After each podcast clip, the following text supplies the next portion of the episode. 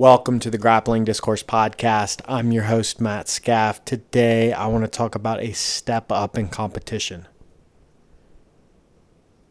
I think it's really important for an athlete's development to take a big step up in competition at certain times, especially if the results dictate that they are ready for it.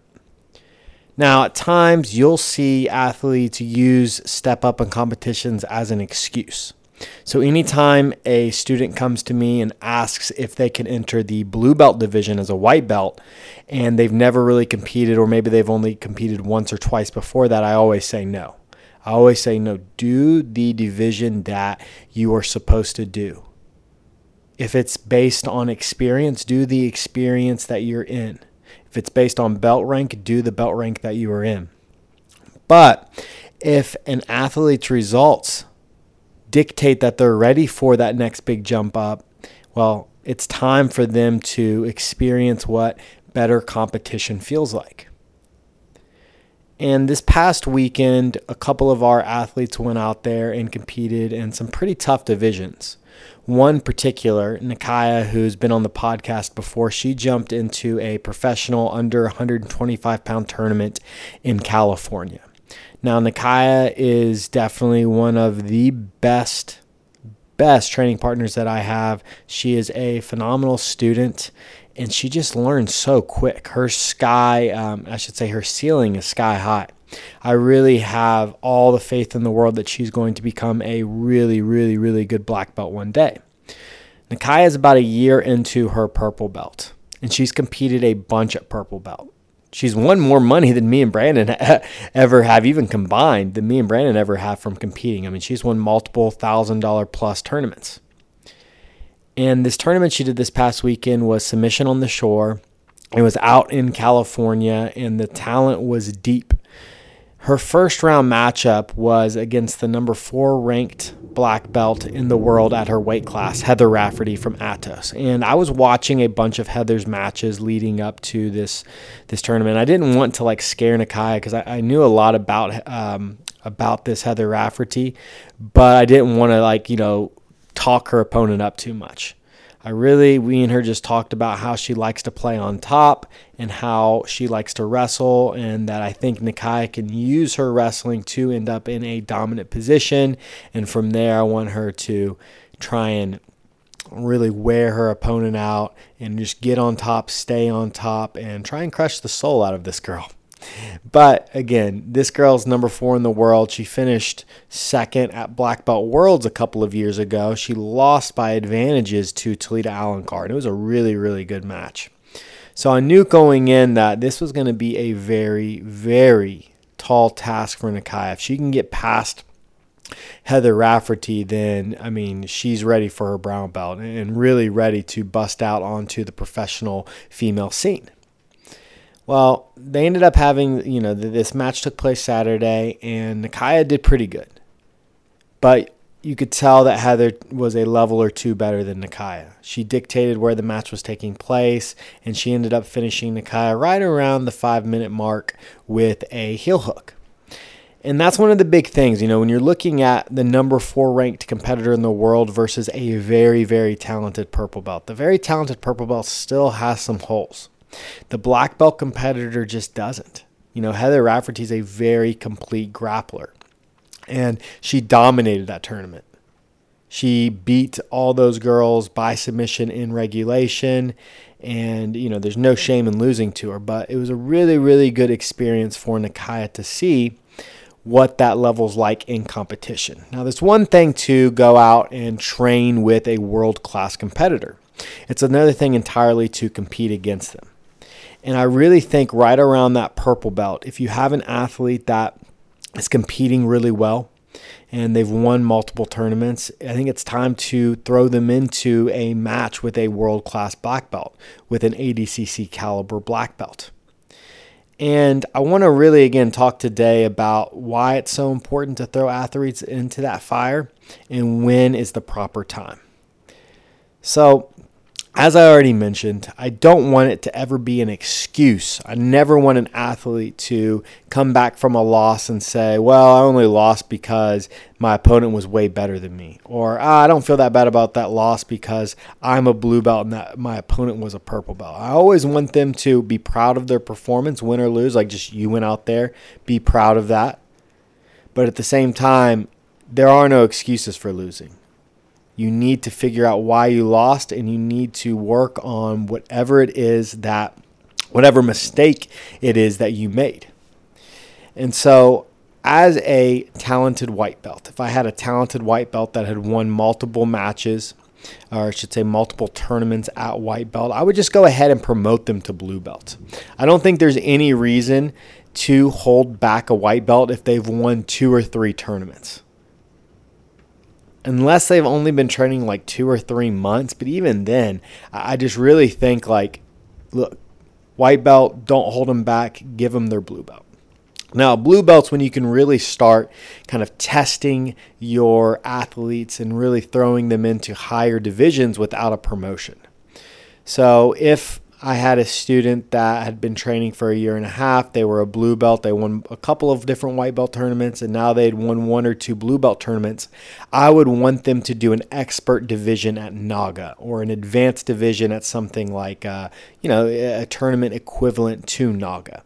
I'd want to see how they did against, you know, people that were entering that tournament because almost certainly you're not going to go against a professional level grappler. You're usually going to be going against an amateur, somebody that's training less than five, six days a week. But at the same time, you'll probably get to see a purple or brown belt. And I want to see how they perform against them. Now, if they win an expert division, I would want them to win another expert division before I consider promoting them to purple belt. Now, when we're talking about quick promotions, I really think the only way for quick promotions is tournament success. It doesn't matter how good you're doing in the gym, you need to go out there and compete if you want quick belt promotions. So, anything less than two years, you really should be out there competing. But as I said, blue belt, I'm really wanting to throw you into some of those expert divisions. Now, if you're having mixed results at blue belt, you're going out there, you're getting a win and a loss, I want you to you know stay in the the um, the experience level uh, that you're supposed to be in. But once you've won, you know, your intermediate division or your blue belt division once or twice, I want to see you go out there into the expert divisions. Now, purple belt's where I think things start to get really fun, especially, you know, you can really know by then an athlete that's talented and somebody that's, you know, you can tell if somebody is on pace to hit their goals and if they have a chance to be a, a really successful black belt competitor. Now, I also will say that there have been multiple black belts that haven't had any success in the lower belts until they became black belts. So if you just keep competing, chances are you're going to find success at some point. But I'm really talking about these these special athletes, these these athletes that come in that need to be challenged. And so a purple belt I really think it's important after a few big purple belt wins. It's really important to throw your talented purple belts into professional brackets. Have them go against. You want them to face elite level black belts. You want them to have that experience. I really think it's so important for good purple belts to get out there and compete. Not just again, not in the training room. I'm talking about go out there and compete against elite level black belts. They need to feel what that you know feels like. And honestly, like you can get an upset. There have been plenty of upsets over the years where purple belts have named, uh, made a name for themselves by beating elite level black belts. Now it's rare. It doesn't happen often, but it will really gauge how far and how good that purple belt is. Is that purple belt like how close are they to the elite level? Especially if at that point the purple belt's goals are still to become like an ADCC champion or they want to be an ADCC or maybe they want to fight in the UFC. You want to give them that exposure to the top talent as quick as possible. Now, you don't want to throw them out there, and honestly, no tournament should take a wider blue belt into you know an elite level bracket. But all the time, these professional events are looking for talented purple belts. And it's really the time as a coach to start encouraging your athletes as purple belts to try and get into some of those. They've already, so it's not going to be an excuse if they go out there and lose.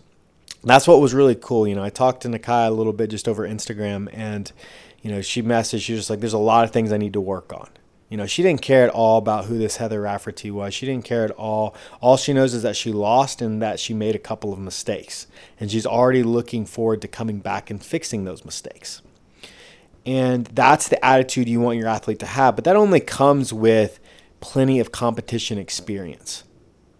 But again, if you have a purple belt that's never really competed, they never really had success at the lower ranks, they'll take a match with a black belt or they'll, they'll kind of enter a situation where they're not expected to win and they'll use that as an excuse to, you know, really be proud of their performance regardless if, you know, regardless of how it goes. And there are times I see purple belts use, you know, those experiences as, you know, they're not being honest with how it really went and they never they don't get better from it.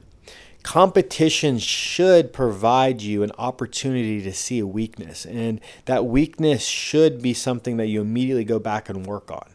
It's the reason that people get uh, you know better so much faster from competition is you know just one they're training hard and they're usually in a training camp for that competition. So focused training leads to obviously quicker results. But it allows you to see a weakness maybe that you wouldn't see. You're training with somebody, or I should say, you're competing against someone that's never seen your game, and they might expose something that you just don't know is there. And so I really liked how Nakia is handling this loss already. You know, there was some disappointment, but really just a I'm going to come. I, I, know what I need to work on. There's two or three things that I need to work on, and I'm going to get better from this. And you really, again, want that to be your, um, you know, at purple belt. You want your purple belt competitors to have that mentality now, purple belt's kind of the last belt, I think, where you can really still be considered like an amateur in the sense that, you know, a purple belt isn't a brown and black belt. And so there are a lot of, you know, as I say, you don't want to use it as a crutch, but at the same time, like purple belt results really don't matter. Brown belt results really don't matter. They matter more than purple belt, but black belt is when, you know, as a professional, they really start keeping track of your record.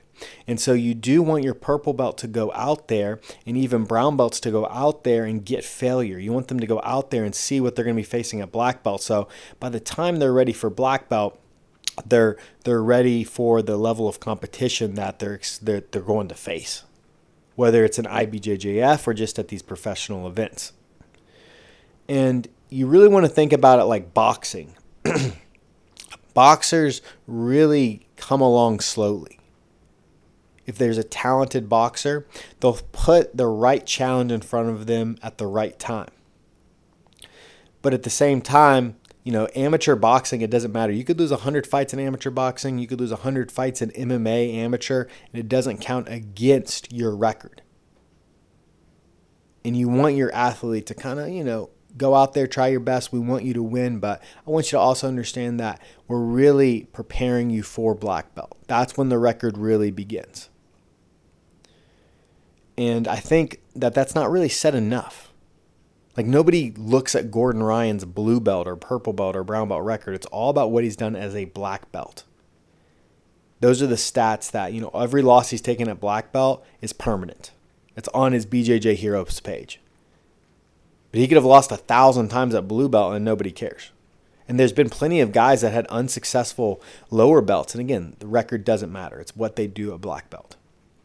And so I really think that you should be thinking about as an athlete or as a coach, which of your students or are you ready to compete against better opponents?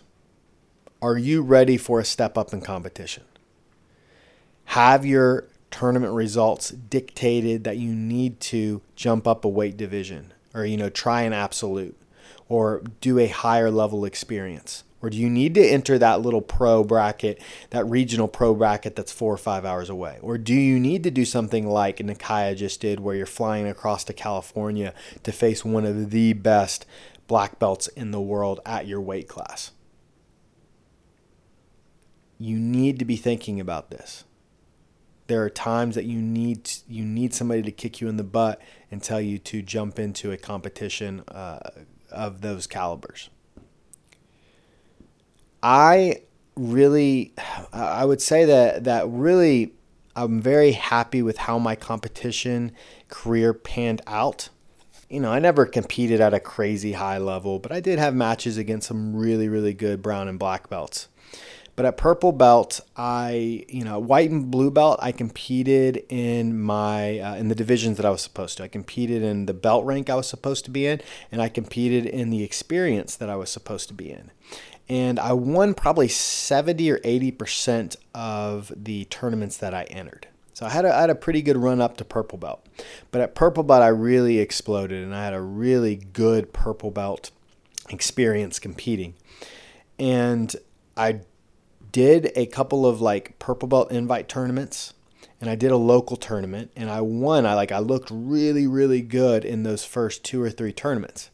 And that's when I really decided that I was going to do the ADCC trials in West Virginia.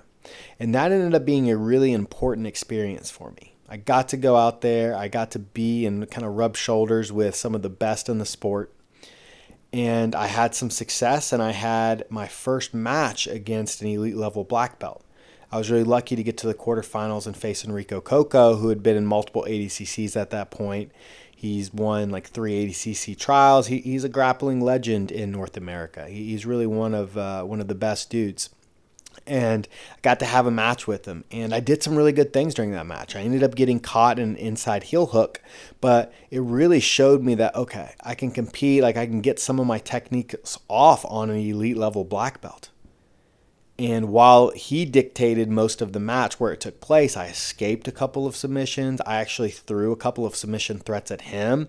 I believe I, I shouldn't say I believe I, I did pop his foot with, with a with a leg lock, but from the match that he ended up doing later that day with Eddie Cummings, there's no way in hell he was about to tap to my leg lock. But it was just cool to have some success against a guy like that, but also more importantly to really figure out what I needed to work on and I did pick up a lot from that match. And from there, I started to compete a little bit more in absolutes, and then I, I, had some more success, and I was really looking to enter high level pro tournaments from that. That experience really gave me the confidence to go out there and try and do something like a finisher sub only and some of those regional professional tournaments. So, that's kind of my experience. And then at brown belt, you know, I, was only doing professional or super fights at that point, and then at black belt, I only have done one professional event.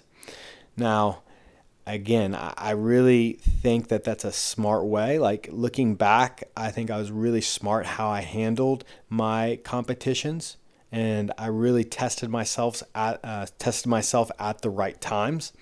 And I'm really lucky that, you know, Brandon was helping guide me as well. Like, I mean, I would always kind of ask Brandon before I did anything, and he would give me the yay or nay. So I don't remember if I ever asked, like, hey, can I compete up at this tournament? Um, but I know that's always kind of been Brandon's policy as, it, uh, policy well, as well, that you compete in your division or your belt rank until given the green light and given the okay to do otherwise. I hope that helps, guys. I hope that gives you some motivation and, you know, for your athletes or for yourself because nothing can really push you and, you know, push you to train harder and to study and to, to really try and progress faster than getting ready for a really hard challenge. Until next time, guys, I hope you guys have a great Mother's Day. I'm getting ready to cook for my entire family making a huge spread. I really love cooking. You guys know though I'll only be eating meat, but I'm making a bunch of uh, a bunch of different vegetables and some twice baked potatoes and a pretty big salad. I might try and make a mandarin salad. We'll see. But yeah, until next time guys, peace.